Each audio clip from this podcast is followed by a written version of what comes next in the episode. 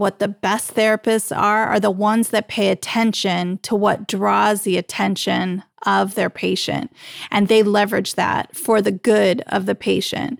So I'm always trying to gauge, you know, if a child, let's say, is really into into Clifford the big red dog, then okay, let me tell you and if I'm working on that child getting him to walk and he doesn't want to walk, Clifford is sitting on the other end of the therapy room and I am using Clifford to get that kid to walk to Clifford.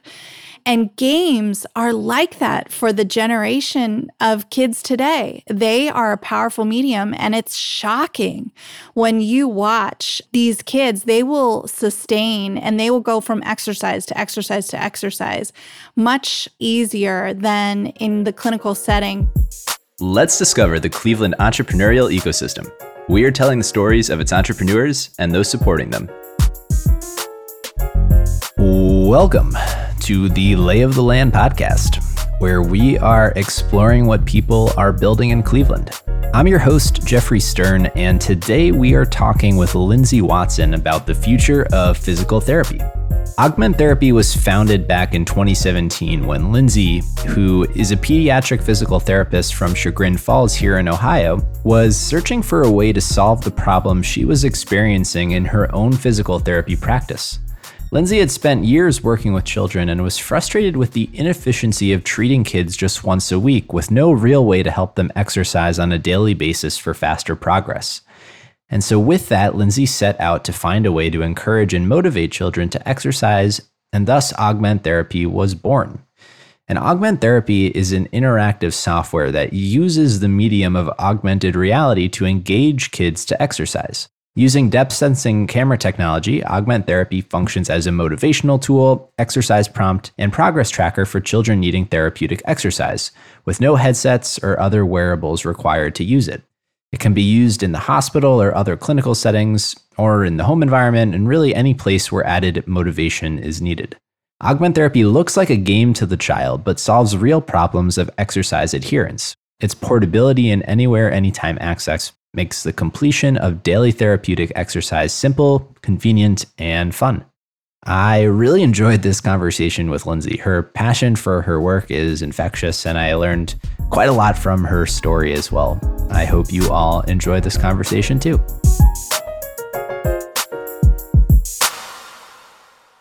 All right, so so I would love to start with your entrepreneurial journey and really kind of diving into the formative moments that transpired throughout your clinical years that motivated this transition to entrepreneurship with augment therapy? Well, I've been a physical therapist for about 20 years, and 17 of those years I've specialized in pediatrics. And it was my struggles and frustrations in my practice that really pushed me to found a company to solve those problems the problems really were all around years of struggle engaging kids to do the exercises they need to do to get better. Uh, we basically now, what therapists do is we build elaborate obstacle courses and we give out stickers and bubbles, and we're constantly trying to make the delivery of therapy more pleasant for children to get them to execute on those exercises. Yet we still fundamentally require families bring their child to the clinic for multiple times a week for years on end, which is really difficult for families to sustain because the majority of the kids that we treat have chronic conditions. So I was tired of working through kind of just the typical traditional mechanism of care and I wanted to do something different. I didn't really like how pediatrics is often overlooked. And I decided I was going to focus my energies on solving problems there first and then move into the adult market later on. Got it. And it, for the, of all the problems you encountered, was it just this is the one that spoke to you the most of those that you kind of experienced over the clinical years practicing? Yeah, the the problems that stuck out to me the most were problems with patient engagement, patient experience of care, but also the delivery of care. So it was really that combination of problems.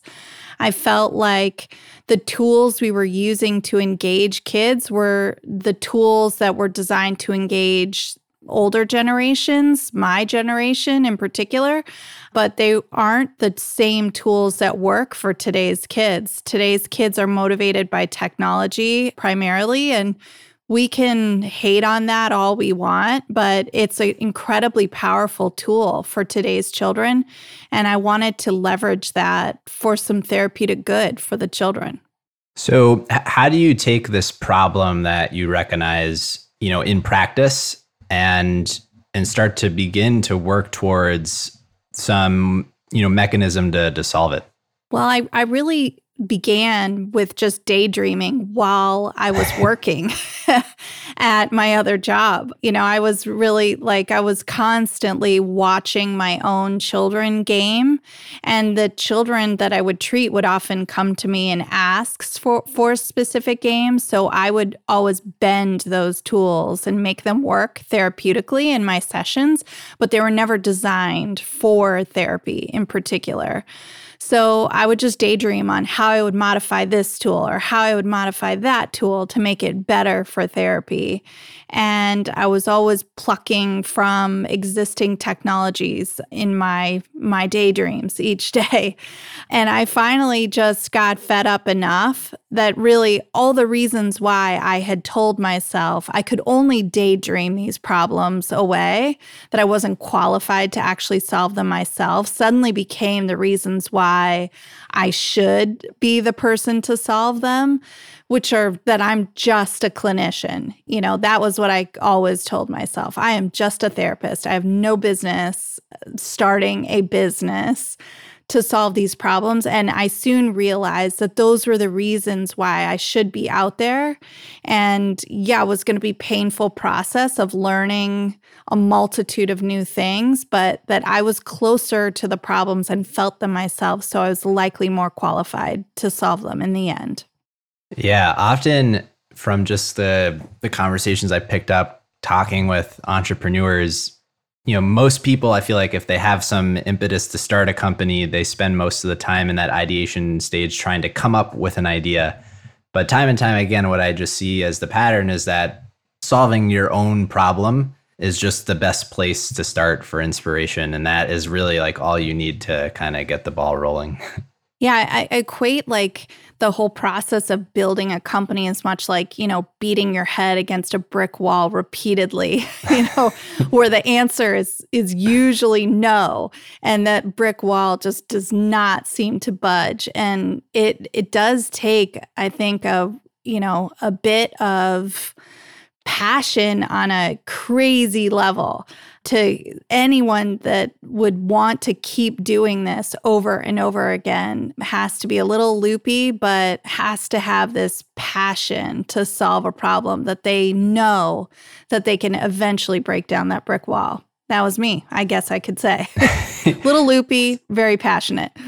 Was, was there an acute catalyst to this, or was it just this kind of accumulated frustration with the problems you were experiencing? I would definitely say it was a, a, cumulative process over the years.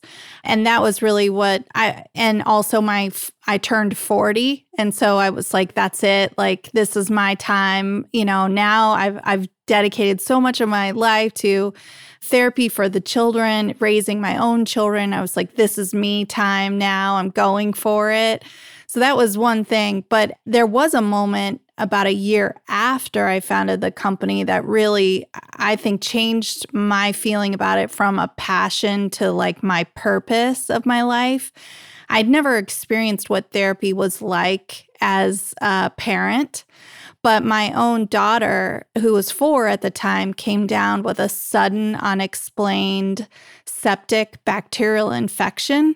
She basically all of a sudden was in excruciating pain and couldn't walk and had no reason for why this happened. And so we took her to Rainbow to the emergency room. Mm-hmm. And um, soon after we were admitted, she had emergency hip surgery, which it was a, you know, a life threatening situation. She came out of that fine and spent six days in the hospital afterwards on high doses of antibiotics to treat this infection. Well, for the first time, I now was in this position of supporting my own child through the therapy journey.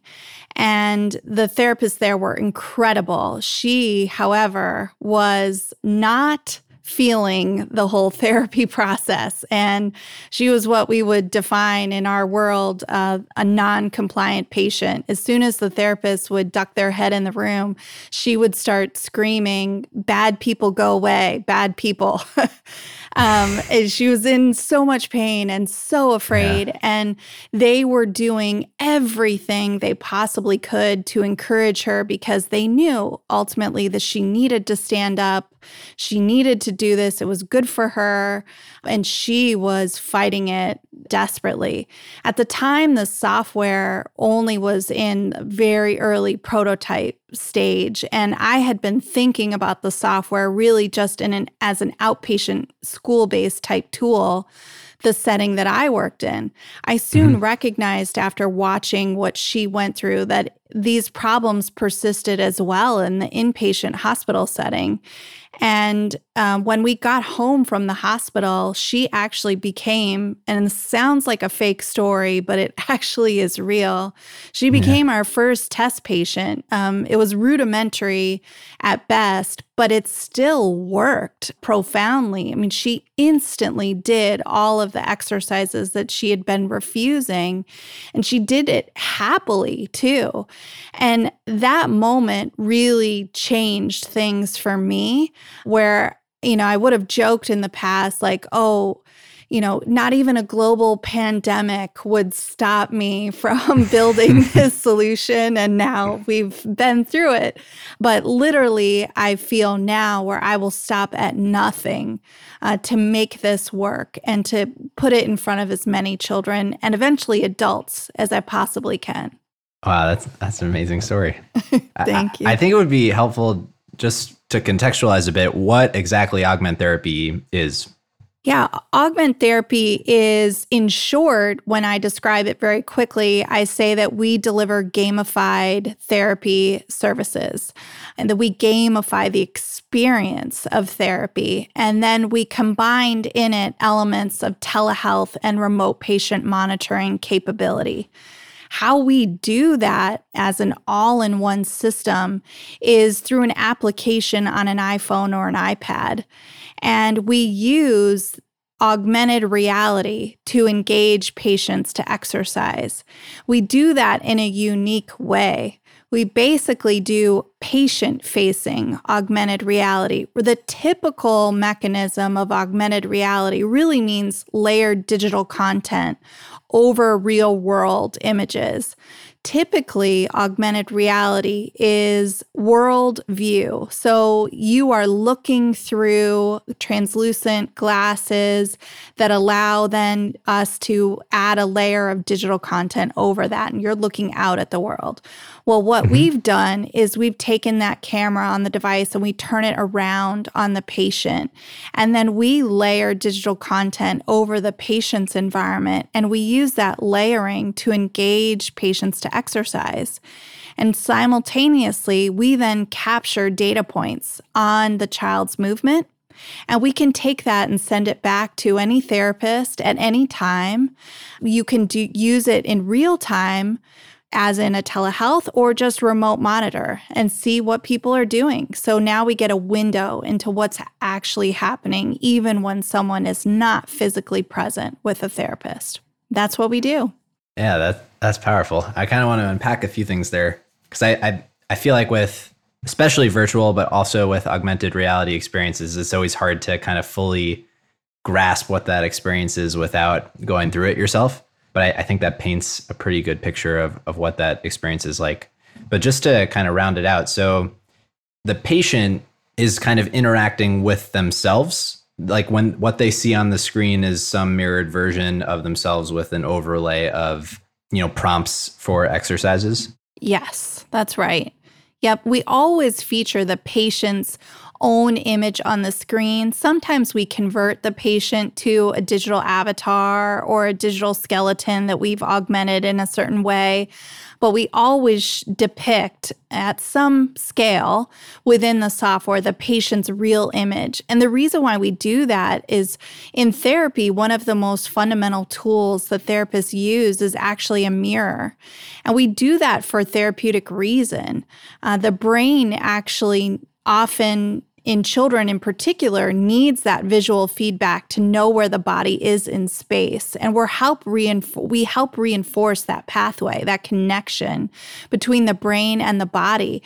And we're just digitizing it basically through the software. And then we up the ante with that digital content. We basically gamify and make that experience engaging for the patient but it's just fundamental exercise at heart. Yeah no it's really cool to hear. It just it sounds like you know this confluence of all these kind of buzzwords that we hear in the industry you know telehealth augmented reality but like really coming together in a in, an impactful way. It is do you think augment therapy is something that could have existed 10 years ago or it really requires these kind of leaps and bounds in in the technological innovation that we've had over the, the last decade yeah, even though it often sounds as though the company is super innovative, you know, gamified therapy has been attempted multiple times and it's been around, and we're not the first people to do it. So there's definitely an element of been there, done that. What we're doing is unique in the sense that we're combining multiple elements into one platform. That hasn't been done. But another aspect that's different about us is that we are accessible just through that smart device. That is an aspect that is right place, right time, where the technology has evolved to that level. Normally, in the past, you needed, you know, high level um, laptop equipment plus high level cameras. Even when the company began, we started down that pathway as well. So we have evolved as a technology, basically on the frontier of the technology. Um, in the past, also, there's companies that have done it where they require, you know, big pieces of hardware in a clinical setting that's very expensive, where they're gamifying therapy, but you have to have that on site. And that's not really solving the problem of what does the patient do when they go home? We really need those touch points beyond just the clinical setting because that's where the real pain and the real problems are. Right. No, that, it makes a whole lot of sense when you just lay it out like that. I, I want to take one step back and then we can kind of dive back into the the more you know macro level items here. But w- when you were starting this company, you know you've you've you know built the the the callus on your forehead from smacking your head against the wall and, and broken through the brick wall and and you know you're you're going to take this idea that you've had from something that's daydreaming to you know a company what is the the process that you went through uh, to to make that happen? You know i imagine that the way you've described it you know there's a funding process. It sounds like some kind of capital was involved to build out an mvp for this. What was the kind of the original business model? Who you were trying to sell to? Well, my, um, I'd say the whole process really began with several months that I dedicated to just research. My dad was a tech entrepreneur. And so he taught me, you know, you never go down any road entrepreneurial wise unless you fully research the market. And so even though I was a quote expert in my, you know, read in my expertise, I still had much to learn. So I, I researched everything. I researched the ecosystem building a business here as well. And I looked for, okay, where are the places that are going to help me? Because obviously I've got a very steep learning curve ahead of me. So I began seeking out the people that were going to help me because I knew that I was going to need a lot of help, basically. Um, so I started seeking them out. I bootstrapped what I could. I went to pitch competitions. Uh, I had no idea what even a pitch deck was. My 12 year old son helped me with my first one because I had never done PowerPoint. So, you know, it was a lot to learn. And, you know, things started to pick up because I knew the industry. And so, you know, idea wise, I was getting some traction. You know, I ultimately got into a program in Cleveland that was Plug and Play Cleveland, which was a phenomenal first step for us. And gave us some visibility out there. Um, and at the time, I remember standing on the stage and they had announced many of the other companies in our cohort that they had collectively raised tens of millions of dollars. And I think at that point, and I was standing on the stage, I was really embarrassed about it, but I think I had raised about $60,000 at that point, and I was standing on the stage. And I thought, oh my gosh, I don't want anyone to find out about that, you know? Now I'm actually really proud of that, that I was able to pull that together and do it with that little capital. So even though on the outside looking in, yes, it's an expensive endeavor to build software in this day and age and get traction in the market, but it is possible. And I could do it. Anyone else can too, then. Yeah, no, that's that's incredible. So coming out of plug and play, how, how does the business model actually work? Are the um, patients themselves paying for this? Is this something, is a service that's offered by the, the clinician? So, right now we sell to providers directly to mm-hmm. them. So, we're enabling, particularly hospitals and enterprise uh, systems, we're enabling them to reach their patients anywhere at any time and improve their patient engagement and experience for their basically their customers that they have. So we sell to them now. The intention is over time that perhaps that will evolve into where we sell something to the patients directly, whether it be a wellness version of the solution. That could evolve over time. But right now, the primary focus for us is to sell to those enterprise customers and help those hospitals basically better care for their patients in any setting at any time. And and what has the reception been to rolling out of the product across the systems that you're working with? From an outcomes perspective, what what are the kinds of results that you know you would expect to see at this point? Well, we've had a lot of positive feedback that we've gotten. We've had a feasibility pilot that we've run at Rainbow Babies and Children's Hospital. They uh, presented at a, a, critical rehab conference at Johns Hopkins, a poster presentation about using our solution. And in general, the results showed what you would probably expect would happen with gamified software that kids have never had access to for therapy.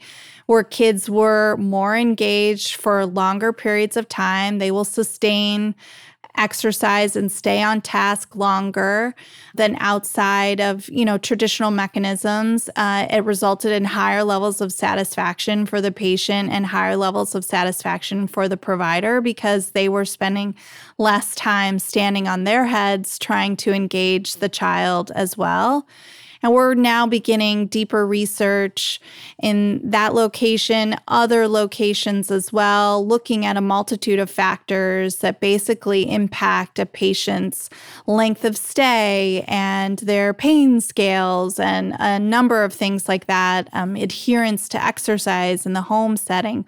So those are the kinds of metrics we're we're looking at going forward. But overall the the response has been positive definitely to date. What are the insights that you can, you know, glean from the data that you're collecting that you you would likely forego just in an inpatient setting? Well, a lot of the data really kind of just reinforces what's already out there in the market right now, which really hospitals are starting to pay more attention to this data around earlier and increased mobility during inpatient stays in the hospital setting. And hospitals are really interested in how to facilitate that without necessarily hiring an arsenal of therapy staff to implement these strategies. So now the research is showing that when you get patients moving earlier and more frequently, that that has an impact on many levels. Uh, number one being their length of stay, but their outcomes, their functional status when they leave the hospital doing exercise after they leave that's prescribed to them has an impact on their readmissions all of these kinds of really big numbers hospitals are now recognizing that you know a lot of times that kind of culture of immobility which was really designed initially to keep people safe. It was done for the right reasons uh, so that people don't fall during the hospital stays. But what has resulted from that is uh, some some potentially negative things that now we're going to help them combat that basically. I'm thinking about the story you told about your daughter, and, and I'm curious from a resistance or like a pushback standpoint. You know what what is the kind of challenge that you're you're getting from people in the both in the market, but also in practice is is what augment therapy is doing help you know at, at a at a broader scale you know have you know the, the children going through this therapy be more receptive to it yeah the pushback we see is you know, for the most part, the kids are on board right away. Yeah. You know, we do um, we do struggle at times with the teenagers that you know have the eye roll for life in general. Um, so you know we're we're working to engage them with more sophisticated content that appeals to that market but that's a tough nut to crack you know. Anybody that can sell to a 16 year old can probably sell to anyone in the marketplace but in general providers as well the the therapists that's tough what we're selling to them is also a tough pill to swallow at times because they're really embracing something very new. My profession in general is very reliant on our hands. So we often feel that that's our number one value driver. And we don't use technology right now, almost at all. And so we're really taking them from zero to 60, which is a big a big jump to make. The pandemic absolutely accelerated that because that would have been our number one friction point prior to the pandemic and is a number one indicator as to why the rehab industry in general very quickly had to completely shut down. Many of the clinics closed because there was nothing in place for them to render care remotely. So a lot of clinics adopted Google Meets and you know the non-HIPAA hmm. compliant platforms because they had to just to stay open.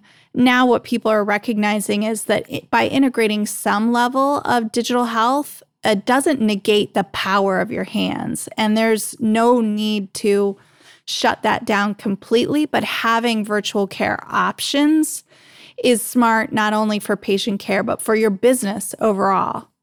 Yeah, I want to pull on that thread a little bit. So, in, in the post pandemic world, do you see that there is a staying power to kind of the digitally enabled platforms and some of that skepticism or resistance of just this is how we've done it in the past as a kind of a, a justification for how we'll continue to do it in the future? Is there's a little bit less of that now? There's a whole lot less of that. And we're actually seeing that and feeling that. You know, I definitely, the pendulum, no doubt, will continue to swing. But what everyone's recognizing now is that, you know, if you don't have these solutions in place, your business is at risk. And so you must have some kind of solution in place. I think what people are recognizing now is just any solution isn't enough. And so just just any kind of um, video conferencing tool isn't enough to engage people oh, long term. And you need something that's going to sustain engagement if you're going to leverage these kinds of tools for therapy over time. Reimbursement does impact how these types of tools are going to be adopted long term. So that will impact how the pendulum swings. But I think there's no doubt that this is here to stay to some degree. And I actually believe that tools that promote hybridized care delivery, so that don't necessarily displace entire in person care, those are going to be the ones with lasting power. And that's what we believe is the right way to go. Hmm. And when you think about lasting power uh, and kind of the the future for augment therapy, where do you see yourself growing uh, as a company and you know in kind of the more immediate future? And really at scale what is the the kind of impact that you hope to have in in the industry? You know we've we've set a goal for ourselves initially in the advent of the company is you know to be to help as many children as possible. That was our number one goal initially. And we want to obviously scale into more hospitals than where we are now. So that's a goal. We want to scale into even just any child that needs help facilitating developmental milestones. Our goal is also to expand into the adult market over time. We'd like to do that as well. You know, the geriatric population has a vast need right now as well. And we could help them combat the immobility and isolation that many geriatric patients are experiencing even more uh, these days. And so we have definite motivations to solve those problems as well over time. We just want to do good on a massive scale. That's that's our hope. I want to kind of build on that a little bit because I, you know, just thinking about the pediatric space where kind of the benefactor of what you're doing is is children. I feel like just from the outside, it would be harder to have children, you know, advocate on behalf of your company as kind of like a sales force. Whereas were you to, you know, sell to, you know, the geriatric space and, and older folks, it would, it, I could much more easily see them coming to their their you know physical therapist and say, hey, hey like I want an alternative mechanism. So I, I'm curious just how you've kind of approached working with children in that way, where you know you have this this product that is better, but maybe they they are not necessarily their own advocate in their care. And that's actually, I think, one of the big reasons why a lot of times pediatrics is overlooked in innovation is people look solely at market numbers and the size of the market and the hurdles that are obviously there in pediatrics that may not be there in the geriatric market my cont- contention always from the beginning was that the pain felt in the pediatric market, though overlooked, often overlooked, uh, was more profound than the adult market, even though the slice of the pie was smaller initially. And what we have found is because we're we are attacking a problem that is just there's just starvation in that market for some innovation that their voices they will raise them louder and faster in support of us. And we have an arsenal of parents behind us. And when you're advocating for their child and you're helping their child they will scream from the top of their lungs uh, to support you. And we have a line around the block of parents that are willing and waiting to do those types of things.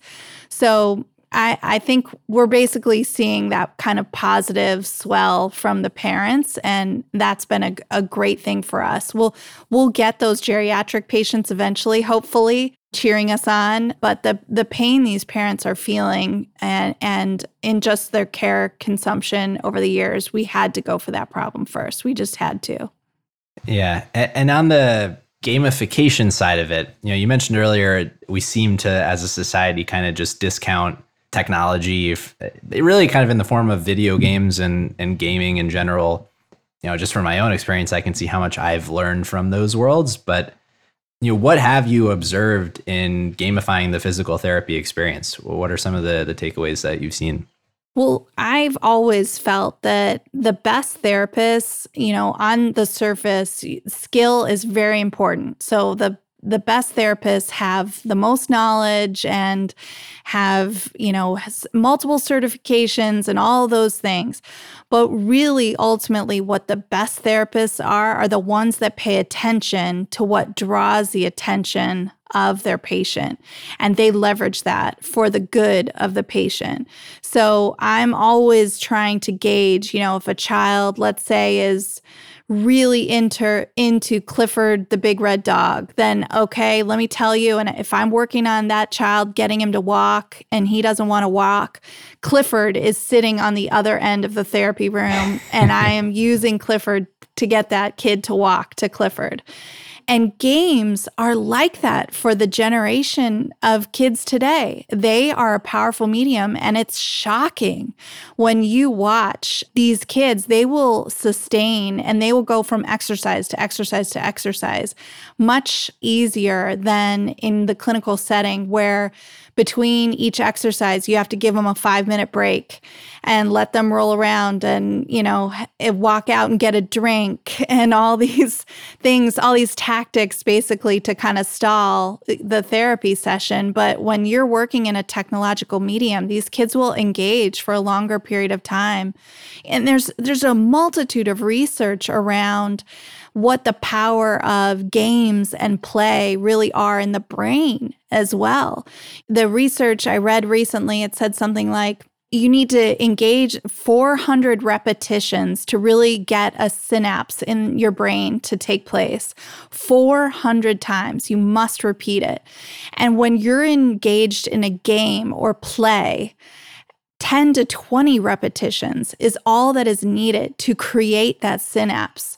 So the brain is just hardwired for this type of thing. And we're leveraging this medium that, you know, is occasionally maligned for being bad, but we're leveraging it for some good for these kids. And I, I just, I think it's powerful and we should, we should capitalize on it.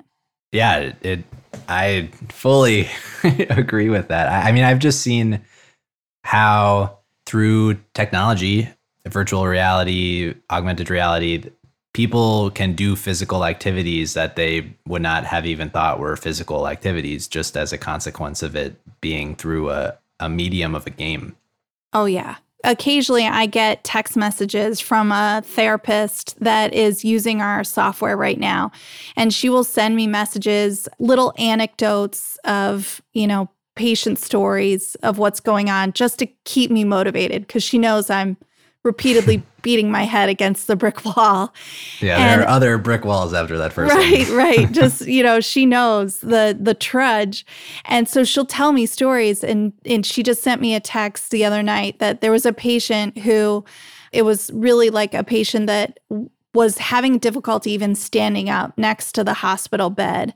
And she brought the software out, and the child did about 35 minutes of exercise in the software when she was struggling just to stand for five minutes.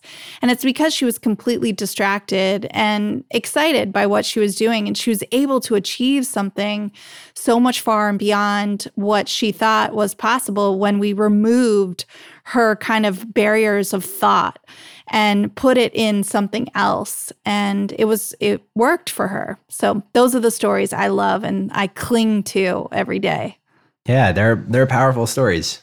A little outside the context specifically of physical therapy but i often find myself defending video games as kind of a, a societal like thing that we have. And there is, there was a study recently out of carnegie mellon that i i often is kind of the go-to where the average young person today in america will spend 10,000 hours playing games by the age of 21, which is like the equivalent of time spent on education.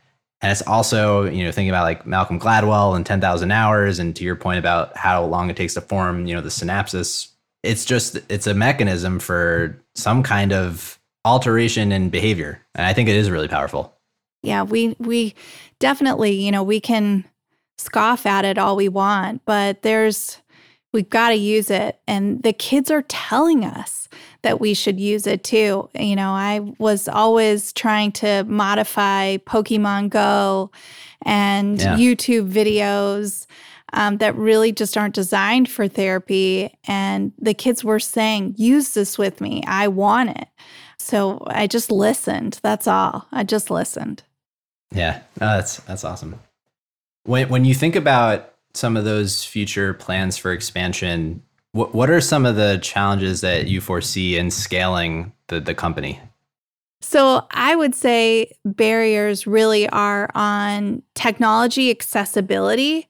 You know, there's barriers right now in just Wi Fi out there and bandwidth and who has smartphones and do they have the right type of smartphone. And we're doing everything we can to make ourselves and our solution as accessible to them as possible.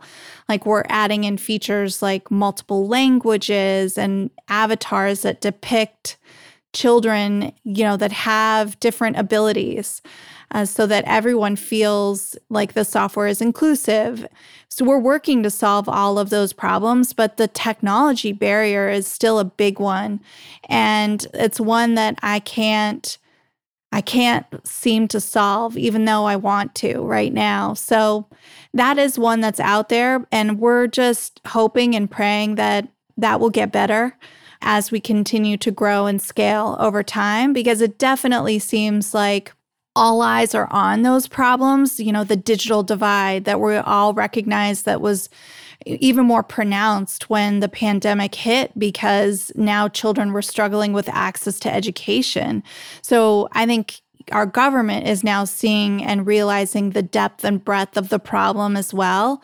And so I think as our eyes are more attentive to those issues, that those problems will lessen over time. Uh, that's really what I hope and need for us going forward. Yeah reflecting on the last few years, taking augment therapy from this idea to to a company, what are some of the learnings and reflections that you have on on just putting this all together? And you know, as as a first time founder, you know, coming from the the clinical world, what what are what are some of your takeaways? Well, as a first time founder, I would definitely say all the inexperience that I had ended up being a benefit to me because, you know, honestly, if I knew it was going to be this hard or there are this many barriers, I may not have done it early on. You know, I may have just thrown the towel in early on. So my ignorance to some degree has been a great asset to me because I'm just trudging forward, not knowing that, oh, that might be a difficult battle ahead. I just go for it full throttle, not knowing. And that's a gift. But yeah, I that's what I would say for that. How do you think you can get more clinicians to kind of run with that? I don't know if it's like a ubiquitous feeling and, you know, in your time, you know, talking with other, you know, people practicing in the healthcare space if they have these ideas that they want to pursue but feel that uh, you know, kind of imposter syndrome that that you described earlier on.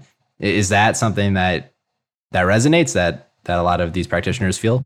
Oh yeah, I I beat that drum a lot like on social media and things like that of like the power of clinician driven innovation cuz you're right. I mean there is an absolute wealth of ideas I believe that clinicians have right now and that aren't pushing the envelope on it because they're staying in their lane like I did for so many years. And I am always beating the drum of that they should get out there and solve those problems because I do think that you know, innovation may even accelerate more if the clinicians jump into the pond with the rest of us because it really they're the ones feeling the pain and so many times the people that are driving innovation are incredible minds, but they haven't felt that problem. And when you haven't felt the problem, that really does change the dynamic of the company going forward. And that there's there's just such a deep value to it. So I think I think clinicians should absolutely jump in. The water's warm. I guess beyond the the kind of cordial invitation, you know, imagine a world where you kind of had the unlimited resources. Is there something you think that would unlock that potential and bring more clinicians to to the entrepreneurial world? Hmm. You know, I think everybody is always trying to figure out, you know, initially the challenge was how do you work and build a company simultaneously? And that was very challenging for me the first two and a half years, I was working as a therapist. I would, you know, wake up at four in the morning, work for four hours, go to work, treat kids, come home, feed my family, and then I'd work the evening on on the startup. And I did that for a few years. I think if we could figure out that problem, a lot more people would probably yeah. do it.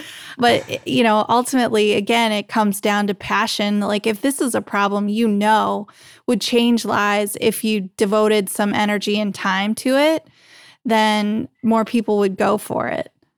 You know, more organizations, obviously, as well, that are designed to help entrepreneurs get things off the ground. I was lucky that I had a lot of mentors around me that were constantly pushing me forward and having good people, good voices around you is the best thing you can do.